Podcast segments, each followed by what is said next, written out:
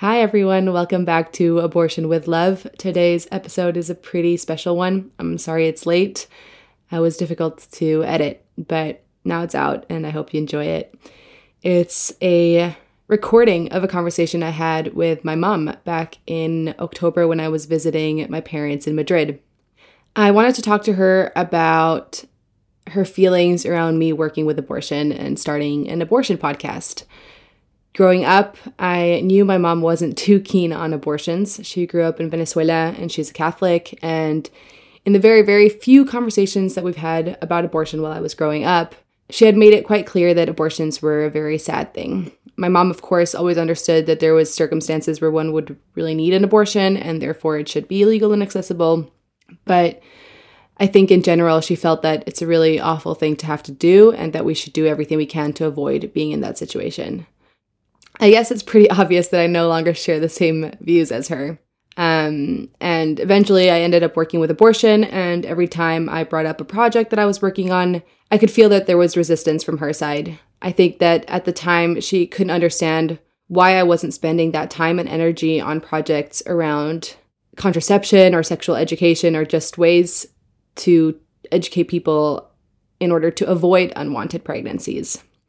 But since I've started this podcast, we've had many conversations around this, and I think that she now understands why this work is important. And more importantly, she has accepted that we don't have to agree on everything and that she can support me and the work I do regardless. And that's been really, really beautiful. It has been really beautiful for me to witness my mom open up and see how she's open to learning and that she is open to challenging her own views.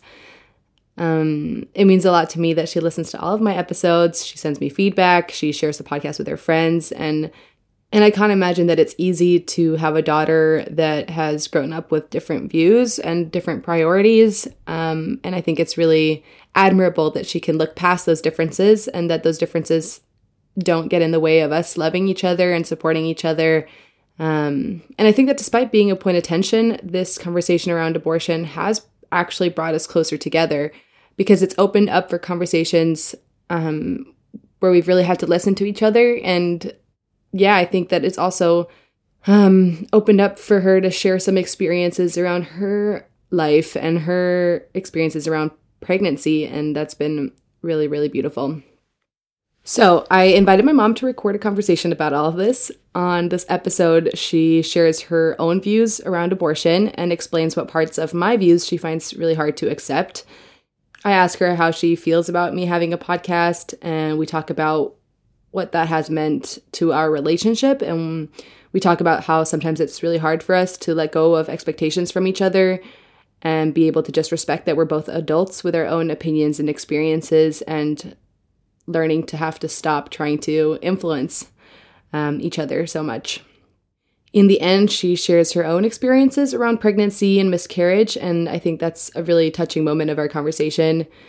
It's a really humbling part about growing up to realize that our parents are human and that they're complicated people, that they aren't perfect, and also that they have whole worlds inside of them that we have no idea about, and experiences that they've never shared with us, and lives before we were born that we have, you know, maybe no clue about. So it's been very cool to grow up and finally be a person that my mom can share those things with. While I was editing the episode, I started to doubt if I should publish it even.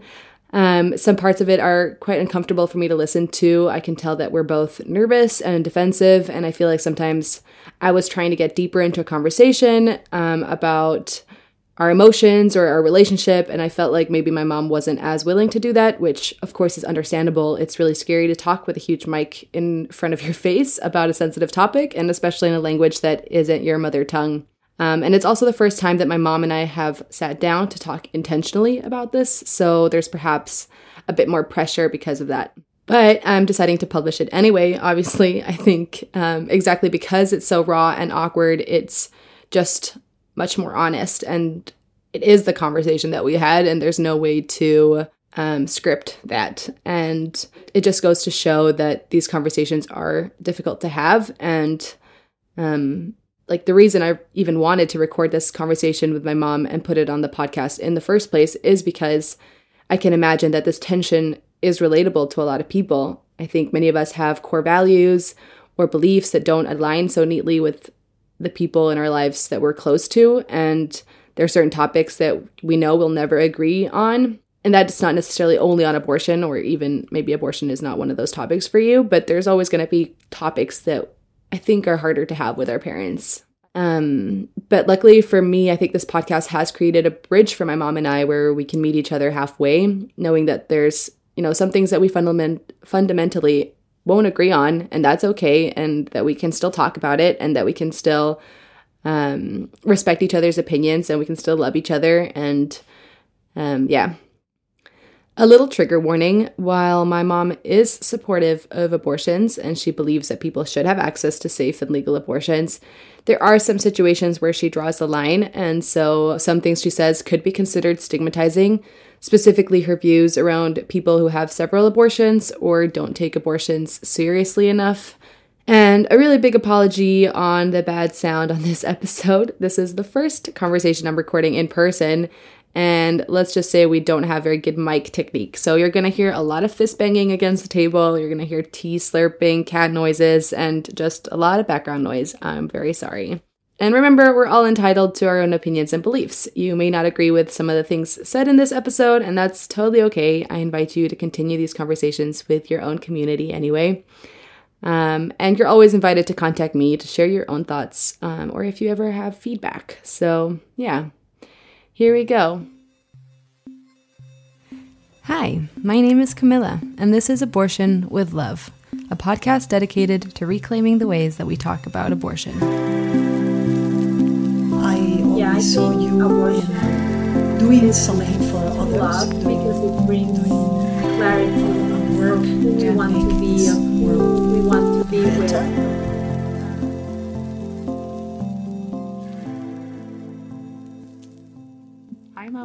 Hello, my sweet girl.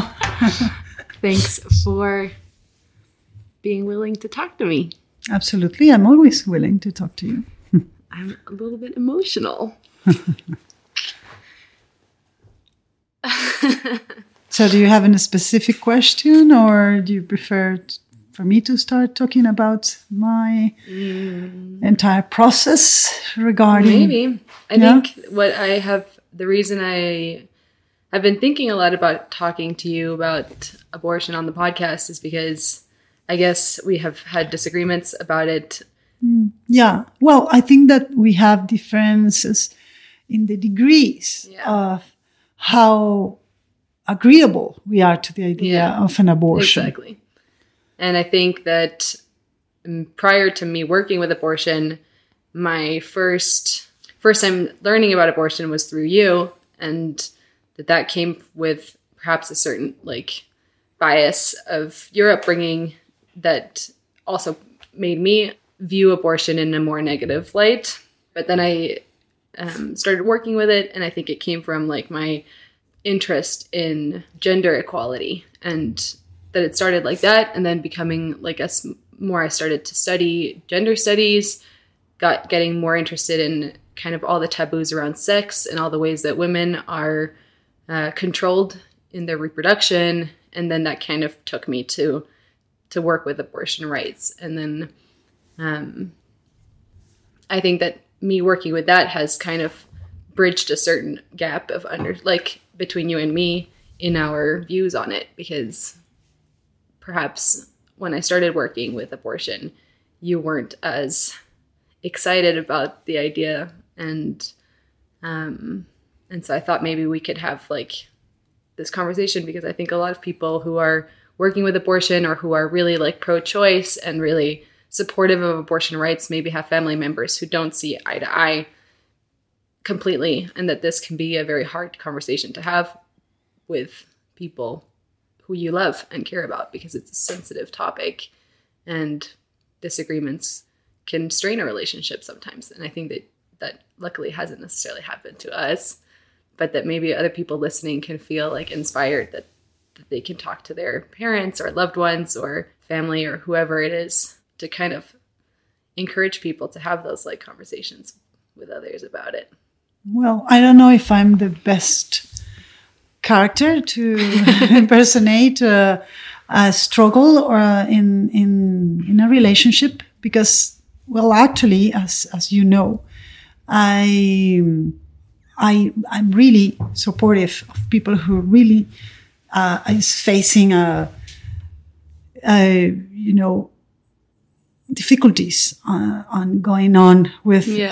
uh, pregnancy. Yeah. I'm 100% towards uh, the helping and supporting that person, of course. Yeah. And uh, well, just to put it a whole uh, the whole thing in, Yeah, into a let's- context. Let's start like that. Let's Yeah. start with your with your like views and yeah. where you're coming from. Well, I, I, as you know very well, I'm I'm coming. I, I come from a, a Catholic family.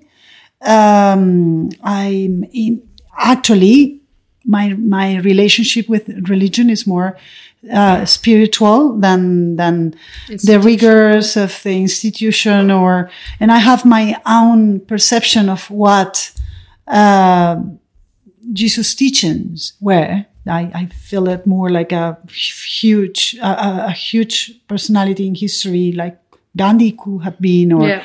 uh, and I think nothing. I, I mean, you can agree or disagree with the institution, but Yeah. you cannot ag- agree or disagree. You cannot disagree with what actually Jesus was history. trying to teach, which was basically love and understanding and Yeah. Uh, comprehension Yeah. towards the, the other person. So I, I grew up in, in, in that context and, and I actually believe that I am more, uh, let's say, spiritual than the rest of my family used to be because I grew in another direction. Yeah. That said, I have, I, I, the first recollection of a discussion that I have had, uh, in, uh, when I was a young uh, woman, it was 1984. I was starting a university, and This is uh, the we first were. time you heard about or remember about abortion. No, no, of course I I remember well. Of Yeah. course, uh, when I was growing up, of course that was a sin. Of course, that as a result, if you if you have an un- unwanted relationship, it must uh, it, it is a result of uh, you being a crazy teenager, uh, having sex, uh, you know, without Protection. uh, protection and and it's uh, always let's say penalizing or putting all the, the, the guilt on top of, of the woman.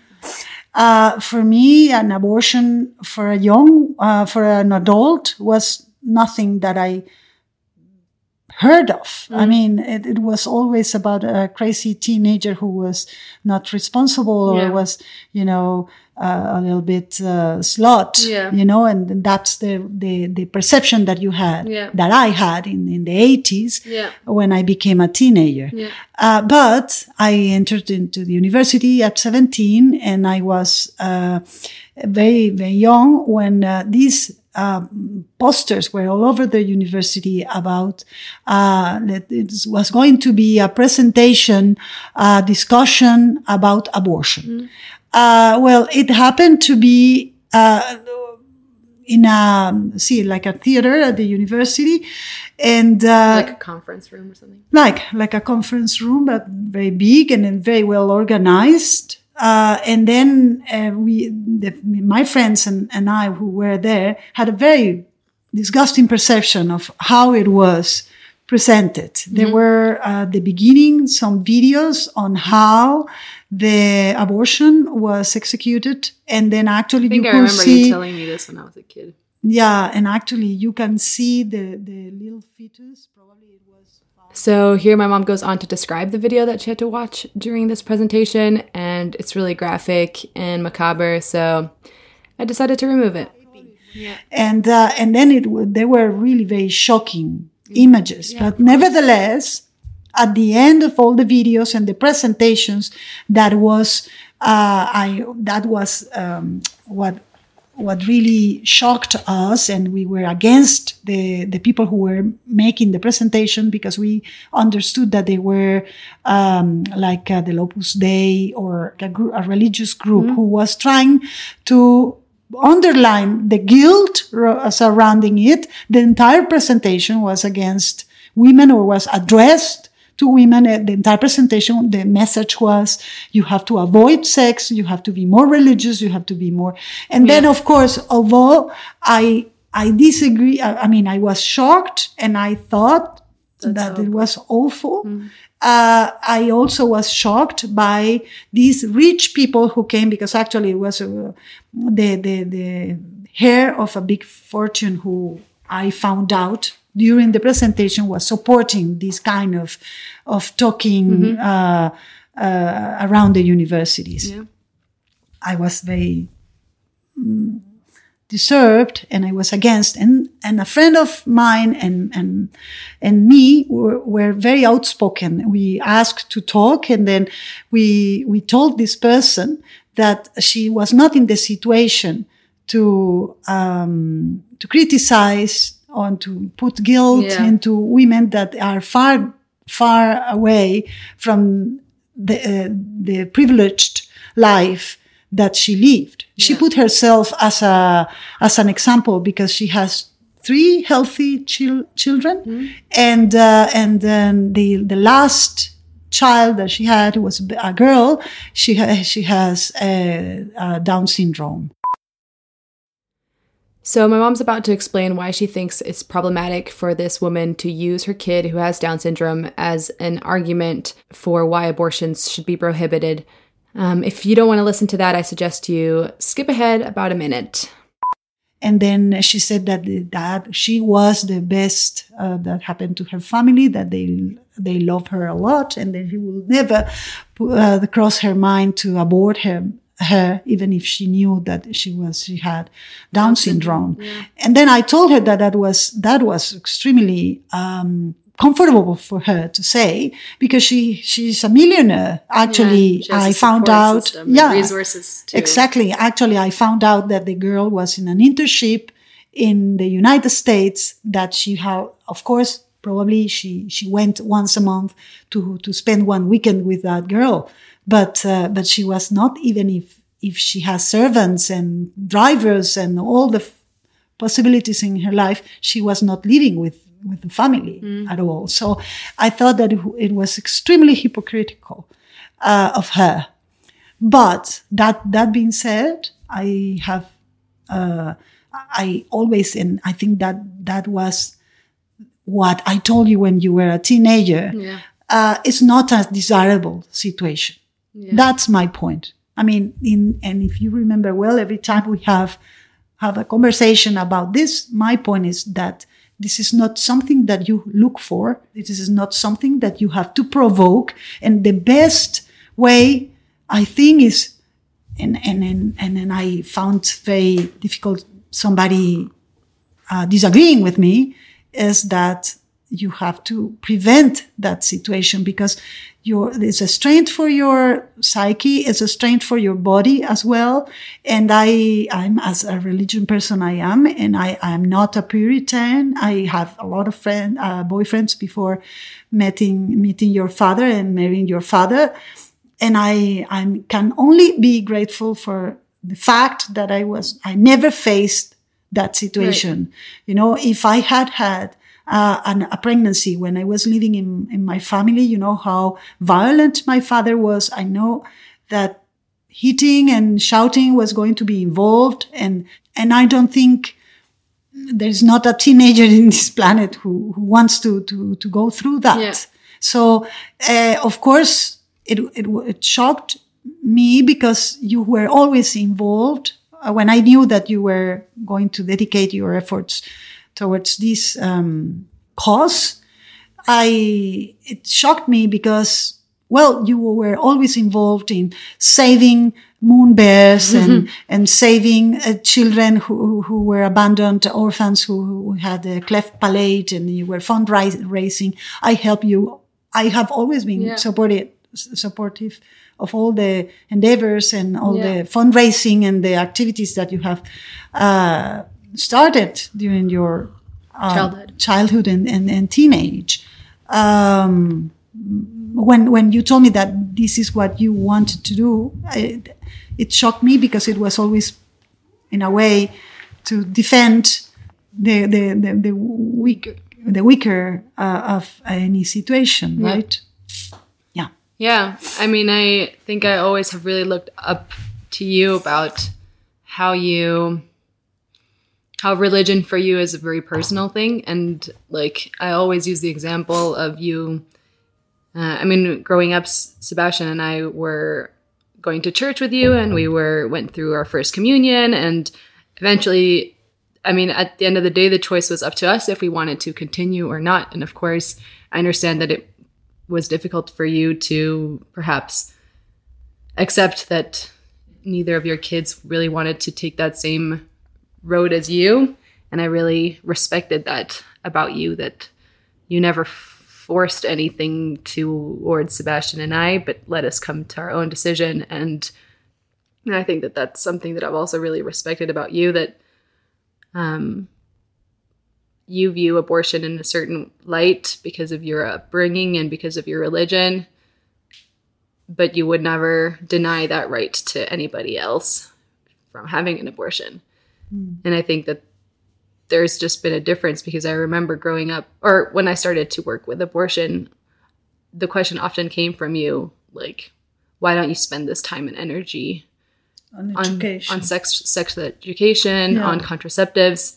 And it's been a continuous effort for me to try to show you that there will always be a need for abortion, even if contraceptives are widely accessible and free I mean, currently they are not widely accessible nor mm. free.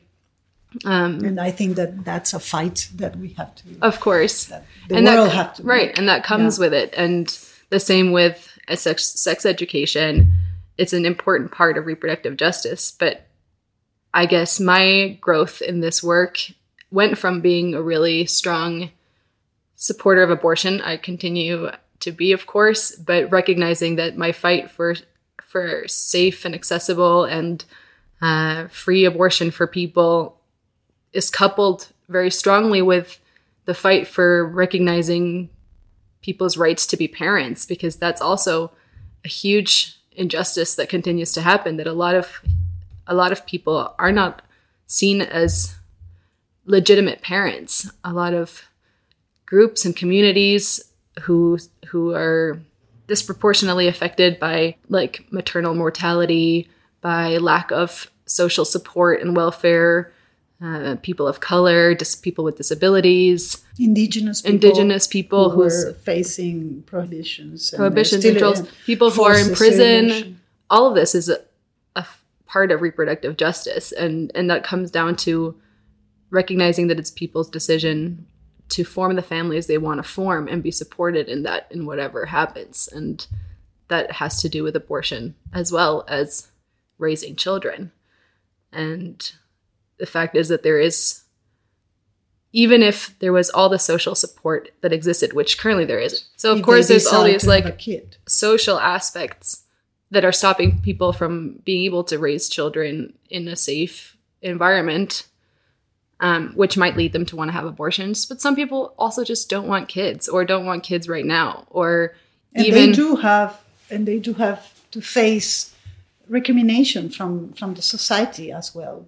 At least that that's what happens to, to uh, certain friends of, of mine who said that they have always been criticized for not by family kids. or friends, and they say that they are uh, selfish. They are thinking only about yeah. themselves and not the society for their decision not to have kids. Yeah, and it it's is, it is. Uh, right. I think that it, it it is a personal realm. It's a, a very private thing. Yeah, and I hundred percent support a person who takes the decision, even if if it is a 14 years old girl or if it is a 38 old married woman who is facing problems, uh, economic, uh, economical or strains not. or not, mm-hmm. but she doesn't feel like, like, having a, a third kid or a fourth or a fifth kid, or even a age, first, or even a, a, first, of course.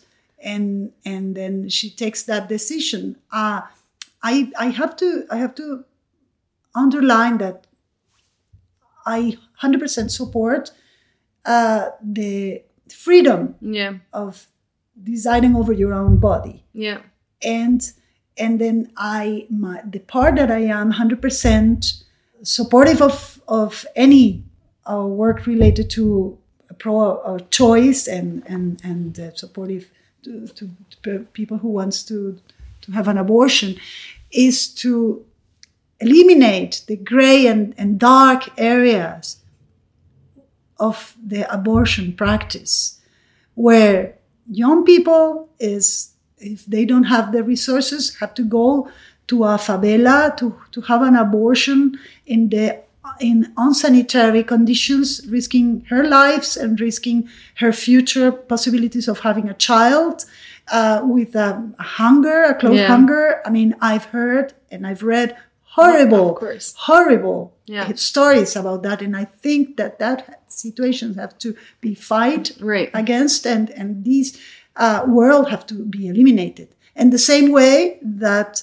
rich teenagers or, or, or adults who have to go to clinics and be charged very very high um, fees for having an illegal abortion even in the best uh, conditions yeah. in a private clinic but they are charged fortunes because the, the doctor is doing that yeah. uh, illegally and yeah. he's risking his license. Yeah. So this is a situation that the, the, the, government is getting involved into. And uh, it is a realm that they, they, they, shouldn't have any work but to create the sanitary and the, the safe conditions for women to make their own decision. So that said, what I really wanted to to always transmit to you and and then probably you nowadays you don't agree but me being a, a parent i felt that it was my responsibility to to tell you that this is not a nonchalant decision. This is not i, I told you that i was shocked when i arrived to china in 1993 i remember that we met this girl uh, they were they were actually two two friends that yeah. were always together. One was a French, and the other one was a Chinese who speak uh, who speaks uh, very good uh, English, and, and she was always in in the foreigners. Uh, groups where there were not many Chinese yeah. getting involved with foreigners back then in, in 1993. And I remember that uh, she was telling us totally nonchalant that she had she she couldn't come the day after to a trekking we were making because she just had an abortion that afternoon.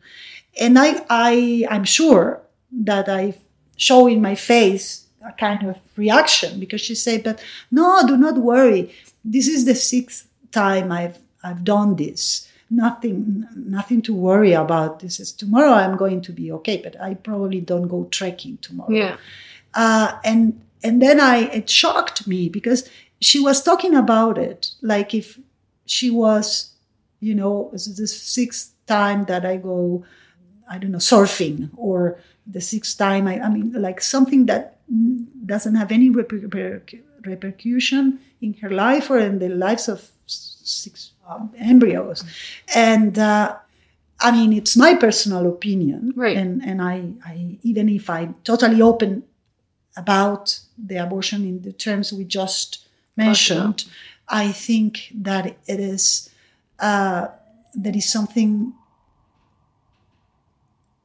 sacred about it. Not only not only with the embryo and the that being to be yeah. was going to be some some somebody, but also towards you and your body. Your body is sacred. Sure, but I think that that is, uh, I guess, where we have disagreed the most, I think, about this because, of course, both of us are on the same page that, you know, abortions don't stop happening because they're illegal. It just forces exactly. people mm. into more dangerous situations. Mm. We also both recognize that there's that abortion can be life-saving for people who are going through healthcare problems with their pregnancy. They're also life-saving for people who are in very um, difficult situations in their own life where raising a child is not safe. And yeah. but i think where we disagree a lot is where i i'm not saying that abortion is a nonchalant thing but what i'm saying is that the attitude about it is different for everyone. And that maybe perhaps it's a sad thing for you because you saw the embryo as a as a life that has started but for some people that isn't how they see it. And that's not something to discuss because nobody will ever agree on that. For some people, the life starts at conception and that's totally fine. But also, you know, some some lives will then ha- like have to end and that's also how it is. And for you that can be a sad thing, but for someone that's not necessarily a sad thing or maybe it's sad in a in a different way. Hmm. But I don't necessarily like to get into statistics or evidence because I don't think it's necessarily helpful if people fundamentally just disagree on a ideological level about certain things but in terms of how abortions affect mental health or your physical body yeah. there's no research to show that it has a detrimental effect. What has a detrimental effect is stigma. The grief and the trauma and the sense of isolation that comes from having an abortion and not being able to tell anybody or knowing that your family or your community is going to reject you if they ever find out that is what has detrimental effects or maybe not detrimental but long lasting effects on someone's psyche I, we, I, I 100% but agree. having six abortions doesn't necessarily that that in itself doesn't affect your psyche and having six abortions also doesn't affect I, I guess it depends on your own like physical health, but there's no evidence that shows that that has detrimental effects to your health or your fertility. So I think that all of those ways that we've learned of all the negative consequences of an abortion come from a very stigmatizing place of trying to convince people that this is something wrong. I mean, it's kind of similar. We've had this conversation around like circumcision that that there's a whole uh, discourse around why babies born with penises should be circumcised because it has all this health benefits and like pleasure benefits. I mean, there's all this discourse around why you should, but it's obviously which is also not proved. Exactly. there are uh, studies that prove actually the, the opposite. opposite, right? So it's all. I guess it's who is who is responsible of making that research or that information and spreading that information. And I think a lot of facts in quotation marks that we think we know about abortion come from a stigmatizing place. And so I guess my responsibility or that I feel a responsibility through this podcast to kind of break those taboos and there's a lot of people out there who are kind of um, trying to disprove those myths around abortion and show that they are just myths. That's not necessarily my role with this podcast. I guess my role with the podcast is to just try to have more open conversations. But I think that's like, I guess, where you and I have disagreed because I know that you see the situation in China. Well, unfortunately, now China has restricted abortion a lot. Ban abortions because, well, again, we, we go back to the beginning. Of controlling. It's a government right. who is deciding over your body whether you have to have more kids or you don't have yeah. uh, a chance to have more than one kid. Yeah, they exactly. were practicing forced abortions yeah. in the 70s and if you you and that is i mean a for, it's a forced abortion to to say that you're only allowed to have one child exactly that is nevertheless exactly well that was the root why this 25 year ago years old girl was having an abortion every every few of course. few months because it was totally legal in China and it was that I think that we have this conversation before as well. The abortion was uh, conceived as another um, contraceptive. So here, my mom and I start discussing the situation in China, specifically around one child policy and contraception and reproductive control um, by the state. I don't feel comfortable posting this part of the conversation on the podcast because neither of us are experts on this on the subject. While we both did live there for a very long time and we both have um, certain experiences and opinions, and that's valid, but they're also not generalizable. And I don't think it's really our place to be um, to be saying some of the things that we say in this part of the conversation. Sí, eso lo podemos redondear. Vale. Que, porque, o sea, puedo yo decir que, que no me parece ni que, la, que a mí no sea la victimización, la Claro. criminalización y la penalización y el, y la, y el criticismo social, pero tampoco me parece Claro. en la otra dirección, que sea una política de, de, un país porque necesitamos más gente. Claro. O sea, eh, eh, que, o sea, que me parece que todo tiene, que tiene que estar envuelto en, amor, como bien lo dices tú, eh, cuando la persona ya haya tomado la decisión. Claro. Pero que no debería haber, digamos, empuje, estímulos positivos Obviamente. en una dirección o en la otra. Claro. No, la gente no se le puede, no, no, no, creo que, o sea, que la campaña... Porque todo eso es, es un tipo de control, ¿no? Esos estímulos de un lado al otro son un tipo de... De control de también, control. claro, sí. And we both agree with that, that any kind of coercion or control, like the state's responsibility is to make sure that healthcare is there and it's accessible to people and that it's validating to people, right? Mm-hmm. Because, I mean, obstetric violence is still a very big problem for people who are uh, continuing with a pregnancy and giving birth, as well as for people who experience abortions in legal settings that, you know, healthcare professionals treat them badly. And that's all kind of a form of social coercion because it's kind of in in those situations the healthcare professional is kind of saying like you're now being punished for having taken this decision. And that's in everything that I'm doing, standing against any form of punishment, whether that's social punishment or formal forms of punishment. And I think that people who decide to have abortions multiple times or need to have abortion multiple times, regardless of their motives to doing it, if it's because they don't use contraceptives, uh, you know, therefore have gotten several unwanted pregnancies or because they're in a situation where against their will have gotten pregnant several times mm-hmm. you know in all these spectrums. You don't know someone's story. And so because they sound nonchalant maybe it is not nonchalant for them. Maybe they you know maybe it is a difficult experience for them. They just don't want to share that with you. Yeah or maybe course. it's not a difficult experience and that's also okay because maybe it was just like going and getting your nails done for some people. And you may, you don't have to agree with that but you also or like not you mom but anybody is also not in the position to judge that person or I don't think that anybody is in the position to of, of judging course. anybody else for whatever right and there's a really as far as that person is not going to put the consequences of of those free taken decisions uh, that other people have to yeah. take the consequences as well. Yeah, of course, it's, it's your decision, and, and um, there's a really interesting story in one of my episodes. Um, someone I interviewed worked at a clinic, uh, and they provided abortions, especially for a lot of undocumented people in the U.S., a lot of people from yes. Latin America, and she remembers one person who was coming in for her sixth or seventh or eighth abortion.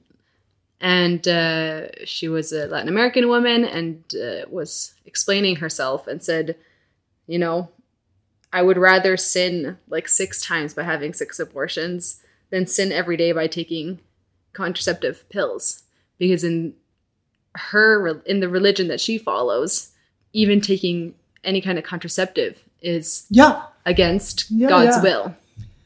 Right? Well, it's the interpretation of uh, um, some scriptures written more than two. Yeah. 20 and and it's not for me to tell her that that's not true or for you to tell her like no that's not what the bible says or that's wrong or that's outdated. Like that's not my role. And exactly. it's not my place to do that. I can just support her so she doesn't have to feel ashamed or alone in in that experience yeah. Right? Yeah, yeah, yeah. and so saying things like oh that person's probably having a struggle to be pregnant now because they had several abortions before is stigmatizing because it's putting as if like this is some kind of punishment because you did something wrong. Well that's i believe why uh, most of the political regimes are against education and information uh, because it's much more easier to manipulate somebody who is not well informed Right. or who is not educated, who is not prepared Yeah. to to fight and to be critical about this kind of conceptions Yeah. or, or or statements. Right. Uh, I think this is a really again. I think it's a it's a problem that it's bigger than abortion. actually. Yeah, of course. uh, far right uh, regimes or left right regimes basically what they do is try to keep people under their control Yeah. by creating this kind of you know rules or restrictions based on religion or based on the general well-being of the society or, Yeah. or the cause or you know the new our homeland or whatever Yeah. Yeah. um, so there is a bigger problem regarding everything, and I agree with you that the fight has to be uh, dedicated to inform and Yeah, actually put both both uh, Yeah. scenarios or both situations clearly explained for people to be informed and to take their own decisions. Right. To bring it on then a more like personal level between us, I feel like me growing up with knowing your beliefs about abortion and knowing that of course you understood that there was a need for it and that people have abortions and therefore they should be able to access abortions safely. Mm-hmm. I also understood that for you this was a really sad decision to have to make and something that is never desirable. Then when I had my abortion, I didn't feel that I could share that with you because I thought that you would be disappointed in me. Yeah, well, I think that that's your perception. Uh, you you took that decision, and both decisions, right, to take to have the abortion and not telling me Yeah. in advance. But then you ta- you took the second decision of telling me afterwards. Yeah. Uh, but I think that again, this is the the realm of of your power and your self control Yeah. and your individuality. Right.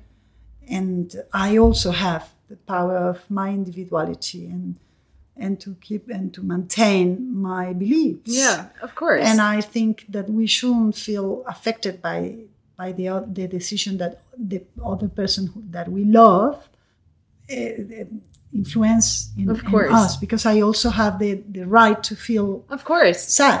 I mean, you are my daughter and I love you and I am I first I will have chosen to be there with you if I had the opportunity Yeah. to to to choose. I didn't have that opportunity. And uh, and then and then afterwards I also have the the right of feeling that if I had a magic wand, like I always told you, every time you fell down, every time you had problems with your grades uh, at school, or you have a problem with a friend, a, be- a beloved friend who was leaving, and I always told you, if I have a magic wand, that won't have happened to you Yeah. because I just moved my wand and that didn't happen. Or, or before it happened, and I, I, that's the way I feel, and I think that we shall respect each other Of course. because I'm not going to change that. but, I of course, but don't you I don't wish that you could have done anything about it with your magic wand because I don't regret my decision and it was not a difficult decision for me. Okay. and it's something that gave me an opportunity to learn about myself and about my needs and about my relationship with my partner at the time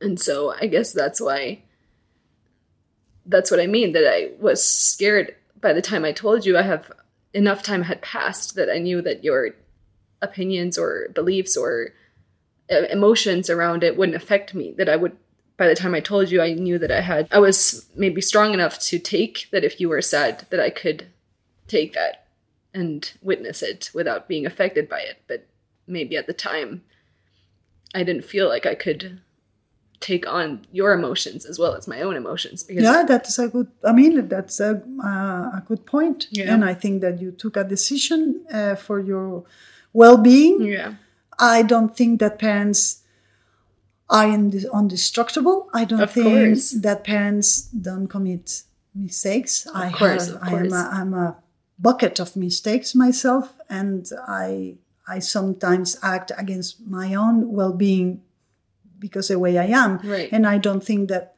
anybody is. Um, ¿Cómo se dice? Infalible. Um, Un- unfailable? I don't know.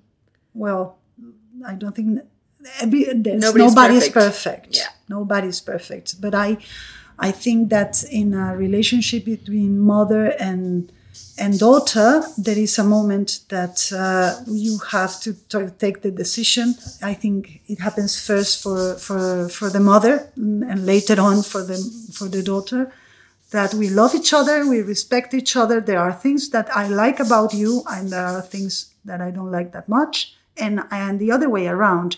But there is a moment that I cannot take decisions for you. Not not only that I cannot take decisions for you any longer, which is of course very obvious Yeah.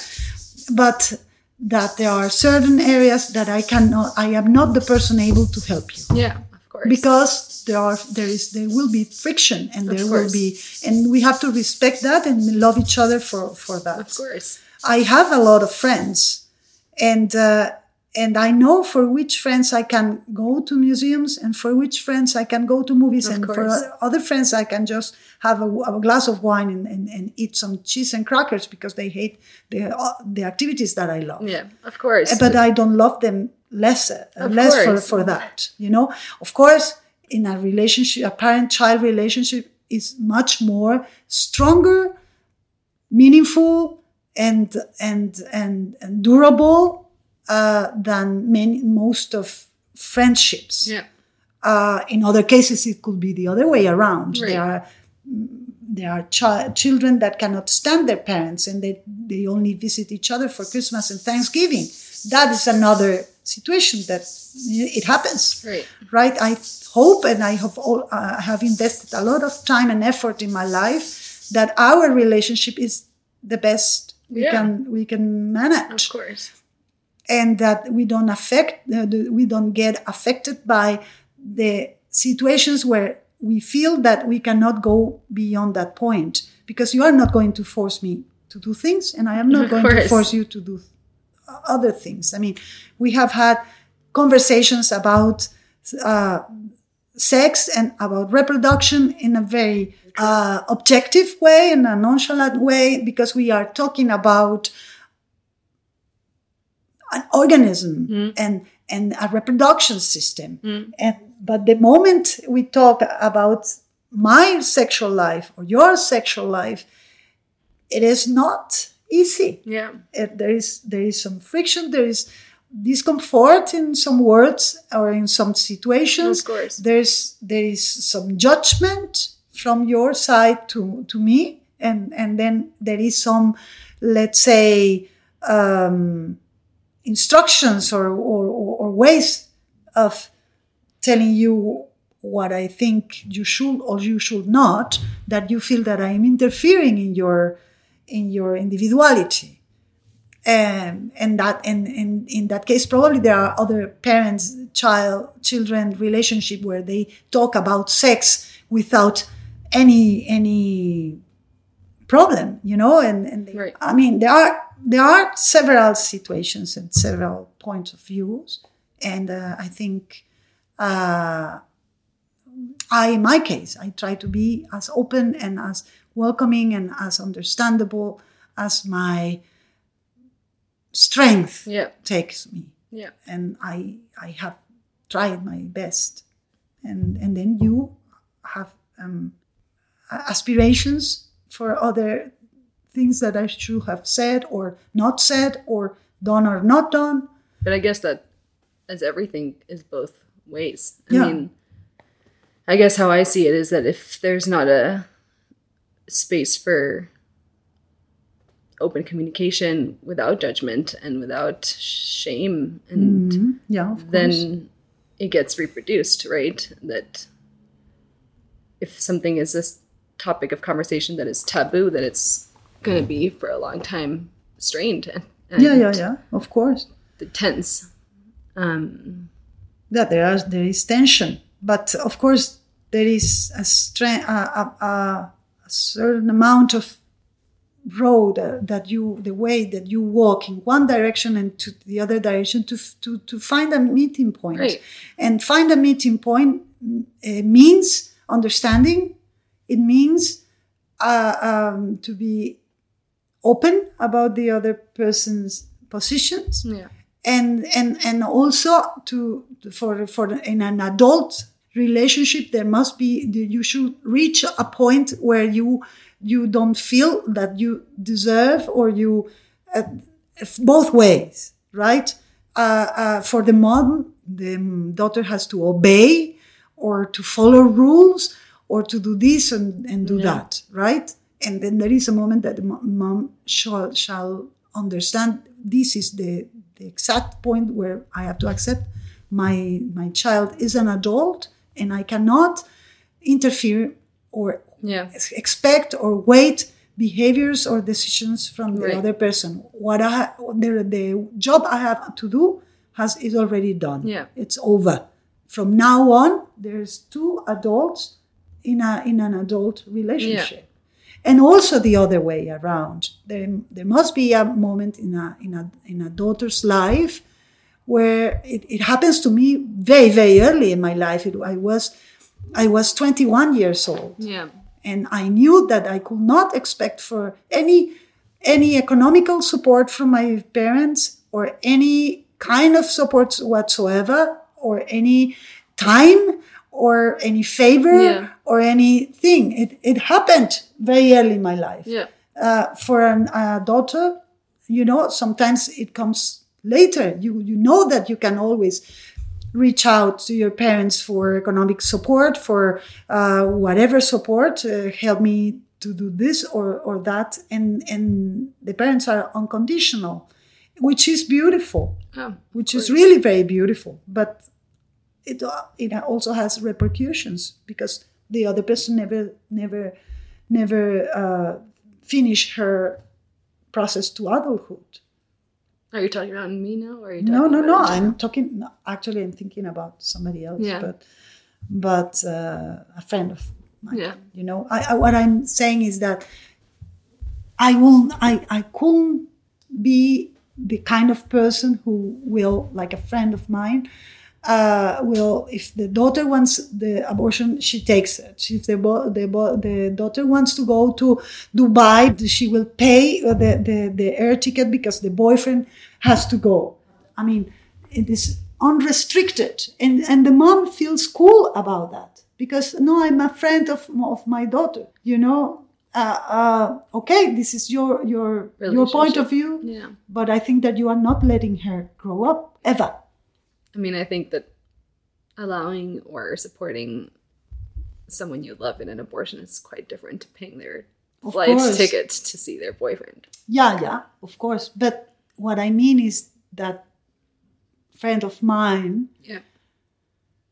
Right, but I mean, it's everybody has a different style of parenting, and it's not yeah, for us exactly. to say that they're doing it wrong or right. Yeah. Um, everyone just is, at least we hope that everybody's doing their best. Yeah. Yeah.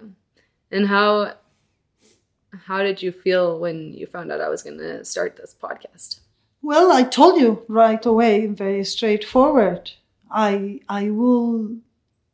I mean, if I could uh, have influenced you or, or give you my opinion, or if I had a, a, a wish, uh, I I told you that I will have better Preferred. see you opening a podcast on education, on reproduction, reproductions, and uh, uh, education on and information on uh, how to, uh, especially a, a, a young f- woman, respect her body and and and make the the the others respect her Yeah. you you you were in an international school where there there were people from all over the world, and we knew uh, about young women, young girls who were using their bodies as a way of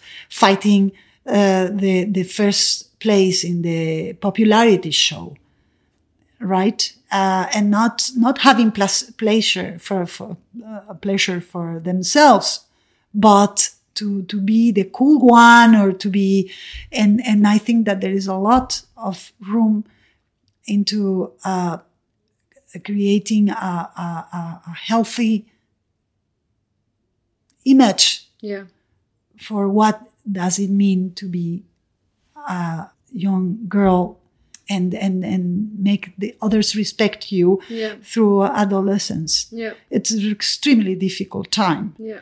And uh, I don't think uh, there is enough done there. I mean, I told you that not only in in the government or in official institutions, but in NGOs, etc. There is there is a lot of room for education. Of course. Uh, and and and just as I said, prevent problems, not only unwanted pregnancies, but um, HIVs and uh, sexually transmitted diseases. Uh, sexually transmitted diseases and and and all, all that. I think. Well, in conclusion, what, what happened to me is that I, I will rather see you attacking the problem from the beginning than attacking the consequence of the problem. But that was my first reaction. And uh, you already convinced me that you cannot, of course, attack the monster, all the, fa- all the he- different heads of the Medusa, because all of them are poisonous. Okay, so now I I learn about how seriously you take the podcast, and uh, I follow your episodes. I I am extremely proud of how you ha- uh, has creating this rhythm, you your your voice tone, your the the the way you conduct the program is is really very professional. It is beautiful. I think that you tackle and address the different opinions in a, in a, in a, in a beautiful way. If I only, if I have the, the possibility of telling you uh, something, is that there must, there should be a room for for that aspect of, you know, abortion with, with love when you are in that position and when the person, when all your constituencies feel, uh, uh, find themselves in, in that situation. Yeah. Uh, but again, I don't, I, and this is something that we have to meet midway. Yeah is that I don't think that this is a desirable situation. Yeah. There is not an, an experiment. Let me see how it happens and let me know my body uh, going through this process. Just I because think, I, yeah, yeah, you know, I mean, there must be, a, a, you know, how teenagers are and, and how gregarian they are and, and they, they feel that they have to follow each other. I have a hard time to imagine that there's people who get pregnant to have an abortion. I don't think that that is. Yeah, yeah, of course. I mean, perhaps there exists. Probably, that, I, I, I don't, I, I didn't put it. Yeah, but I mean, in the correct say, ways, you know. But when uh, you say that someone wants to experiment to see how they're like, that's how it sounds. That you think that people are having abortions because they just want to. No, uh, I didn't express myself well. I, okay. What I say, what I try to say is that, well, I don't take the pill or I don't take any contraceptive, but uh, but if it happens, it happens. Uh, yeah. It happened to my friend who, and she did it, and nothing. Yeah, yeah, you know.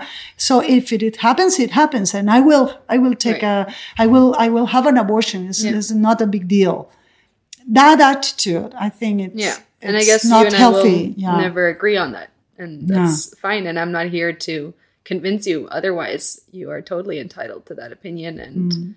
um, I disagree. And I think that I'm with a strong belief that any kind of language and discussion that at, to, at any in any way shames people who who have an abortion in whatever circumstance or whatever way that they came to that decision i think is detrimental because it's going to make somebody feel ashamed and sad Yeah. and feel that that they did something wrong and that's a very heavy emotion to put somebody through for something that has happened all throughout history in all societies and long before like modern medicine Yeah. um Well, it still happens besides modern Of course, medicine. of it- course, and it but I still mean that- happens in the most and people had different ways of undesirable situations. Right. And people had different ways of controlling their fertility and controlling. People have always had that knowledge about their body, and that that knowledge has disappeared a lot because now we have periods and we don't even know, like, oh, my body is doing something, but we don't know what we don't really understand what it's doing, Mhm. or we don't. We rely so much on external things to take care of our bodies, and we don't really. I think that we're maybe a little bit more disassociated with our uterus and with our reproductive capacity than than maybe our ancestors before us were. Um, but yeah, I think it's been for me really nice to I guess bridge that conversation with you through the podcast a little bit because I know that you can listen to the podcast and you always let me know your opinions. Mhm. Often they're really good. Sometimes you tell me like that you didn't appreciate how somebody just talked about the topic or um some things maybe that you disagree with and that's okay because I'm not expecting people to agree with me or I don't want to change people's opinions. I guess what I want to do with the podcast is make sure that people are coming into it with respect and love because um, someone who was on the podcast who I um, respect a lot and who's a really important figure in the abortion movement always says everybody loves someone who's had an abortion. And if you think that you don't know anybody who's had an abortion, it's because nobody has told you. No, I know a lot of people who have And I had think an that- abortion, and I so try to support Yeah. them through the process, Yeah. and I try my my best to to feel them Yeah. uh, understood and supported. Yeah. N- Never, I mean, I have never uh, the experience of somebody who close to me who who was taking Yeah. it nonchalant. Yeah. Uh, you know, so I had the opportunity to really be there and and, and Yeah. try my best to Yeah. That's really beautiful. you know I, I i i accompanied a friend of mine when i was in university Yeah. because she didn't want to tell her mom Yeah.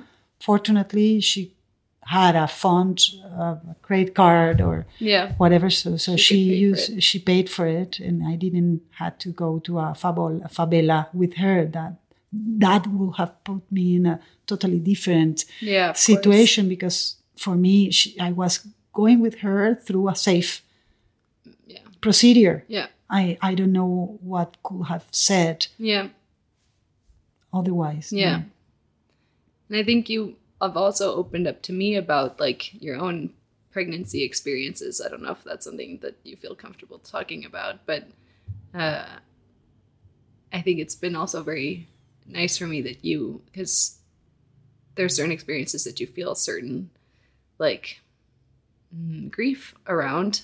yeah because well the first was um, i was it wasn't a, wanted it was a, wanted pregnancy. And i was very young. Uh, we were married for five years. And uh, that was the first time i found out that i was pregnant. And, Yeah. and then i was so happy. Yeah. I, I was so so happy.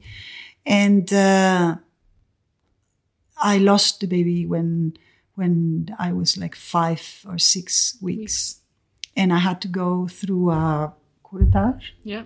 because I I didn't eh, expel the the, the fetus By yourself. uh, by myself. It was kind of like solidified or something in my Uterus. in my uterus, and it was not coming out. Yeah. And uh, and I had to go through a procedure Yeah. and it was really very very sad moment Yeah. you know uh two years later you came Yeah. And I was really very, very nervous through the entire pregnancy Yeah. because I, I I was. I was thinking that that could happen again. Yeah.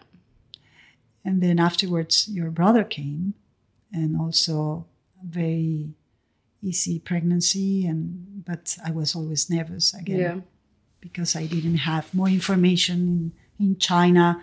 The ultrasounds were prohibited because people was having selective abortions Yeah. in China. So the doctors were forbidden to tell you the sex of the baby. Yeah. Uh, so I I didn't know the the, the sex, which Yeah. was not important for me. But you know uh, I for me? was no, but uh, but I was really very uh, nervous that the lack of good technicians Yeah. on on ultrasound could have, you know, uh, let go undetected other Yeah. problems. So Yeah. I was really very very nervous. Yeah. But both of you came very healthy, and it was beautiful. And uh, and after many years, I think that you were already. Your brother was eight or nine, and, and you were almost thirteen. Uh, I got pregnant again, and uh, that was a really very very difficult time because schools in for for foreigners in China were really ridiculously ridiculously expensive, and the air tickets and I mean all that it was. Uh, our life was really very expensive, and although we were both working, we were, you know, having difficulties to Make to, ends to meet. make uh, ends meet at the end of, of, of the month. And uh, and then that situation didn't let me enjoy the the, the news. Yeah. So when uh, one a few weeks later, I went back to to the to the clinic to see how the baby was going. Actually, I I knew that I was pregnant, and the second uh, visit to the to the obstetrician to the gynecologist, few weeks later, uh, the, he, she told me that I was uh, the the baby was not there anymore. Yeah. There was not a heartbeat, and that was really very traumatizing for Yeah. me because I felt guilty that because we had so many things on our heads Yeah. that economy why economic wise was not clever Yeah. to have this baby and and all the difficulties that we were going to face and your father being 10 years older than me and he said well but when this baby is finishing high school i, I will be almost 60 this is not a desirable situation so all the conversations around the Yeah. pregnancy was not were not the Positive, beautiful yeah. ones that we had twice before Yeah. so when the baby was not there anymore, I felt very, very guilty and, and, and awful Yeah. because that happened. But it's something that happens to women again because your your your father. I mean, we mentioned I mentioned it uh, a few months ago, and he had no recollection Yeah. of me having an abortion. Miscarriage. Uh, uh, miscarriage. I'm sorry, a miscarriage. Yeah. He he forgot the whole episode. He, Yeah. It didn't happen for him. Did you feel that you had support when that was going on?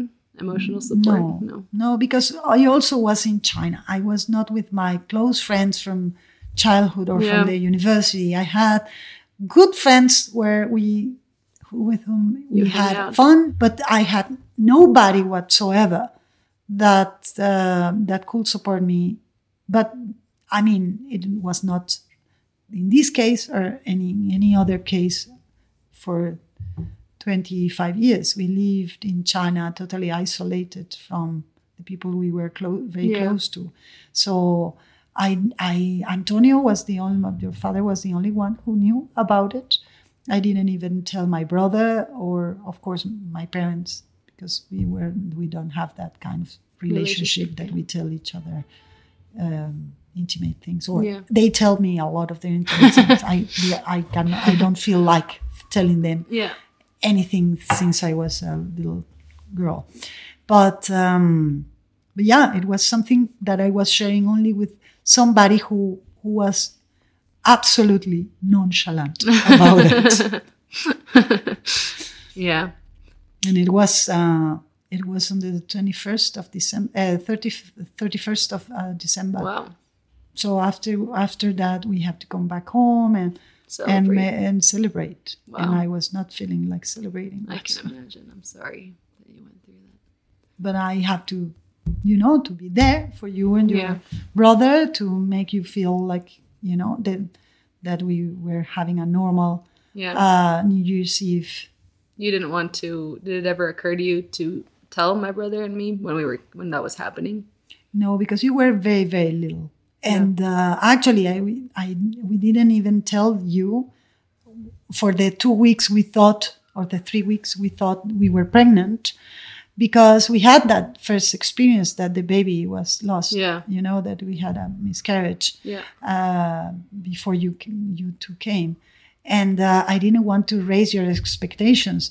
You were uh, so excited by a friend of yours who had a, a little baby girl. So so I I knew that I could only tell you Once you were. once Sure. when when once the, the pregnancy was going Yeah. all right, which according to the grandmothers. yeah, it's on. You can only say that you are pregnant after the third month Yeah. because the percentage of miscarriages the first three months is very high. Yeah. Um, did you feel relief at all, No, well, or just, I guess, I I, I felt sad. I Yeah. felt very sad for not having the the opportunity to feel thrilled and happy for Yeah. what was happening.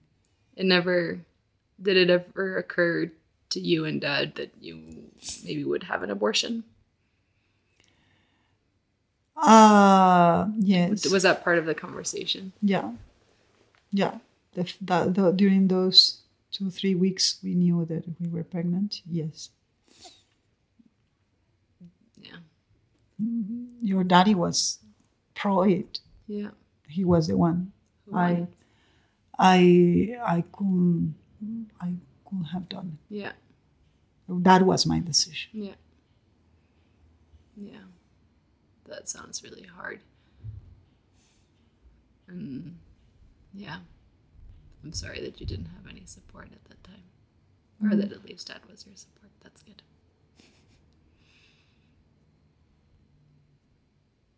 Yeah.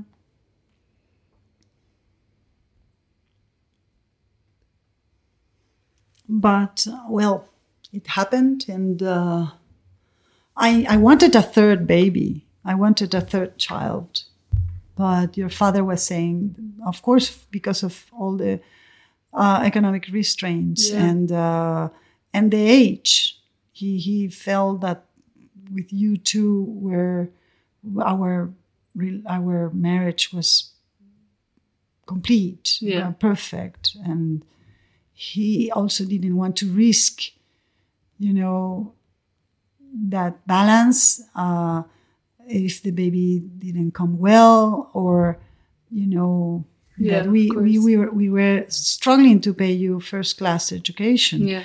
a third child probably meant that he has to go to a, a local school Yeah. so he was a third grade member of our family or something like that i mean there were a lot of things Yeah. to to take into consideration so but then when it happened on on unwanted uh all those conversations came back Yeah. Do you feel that somehow your body, if you ever felt that your body was listening to you and the miscarriage that happened was kind of your body also like, you know, in sync with your emotions and your mind and that that was part of the guilt that Mm. I felt. That was the part, Yeah. of course. I, of that was the thought that crossed my mind all the time yeah. during the following months and uh, following. I mean, even now. Uh, but uh, you know, I'm. I I try to analyze Yeah. situations and and think. Uh, scientifically about things Right. right and the first time i I, I, I had the first miscarriage, the doctor explained me that after so many years taking the pill, very high percentage, yeah. uh, uh, was uh, uh unsuccessful. Mm-hmm. Because your body needs to prepare itself, you know, and uh, and then when this this miscarriage happened, also I have nine years I had nine years taking the pill every every day. Yeah. And it actually happened because the gynecologist told me that I have to take a break of six months because the pill was not good. Yeah. Even though I was taking a pill that never had um, collateral side effects. side effects. I felt very well, and it was like a contemporary avant-garde pill. I mean, the last generation. So yeah. So I I I heard her, and I took a break, and that that that's where where it happened. Yeah. Um, and then I understood that after nine months taking the pill, what happened nine to years. me nine um, I'm sorry nine years mm-hmm. taking the pill. What happened to me was the same that happened back in the 90s. Yeah. In the early 90s. Yeah. I guess I I see that I see your guilt and your pain. I also think in one way it's a beautiful thing that your body and your mind are and your emotions are in sync and connected and yeah, I think it's very beautiful to know that your body is smarter than you are sometimes. Yeah, that's true.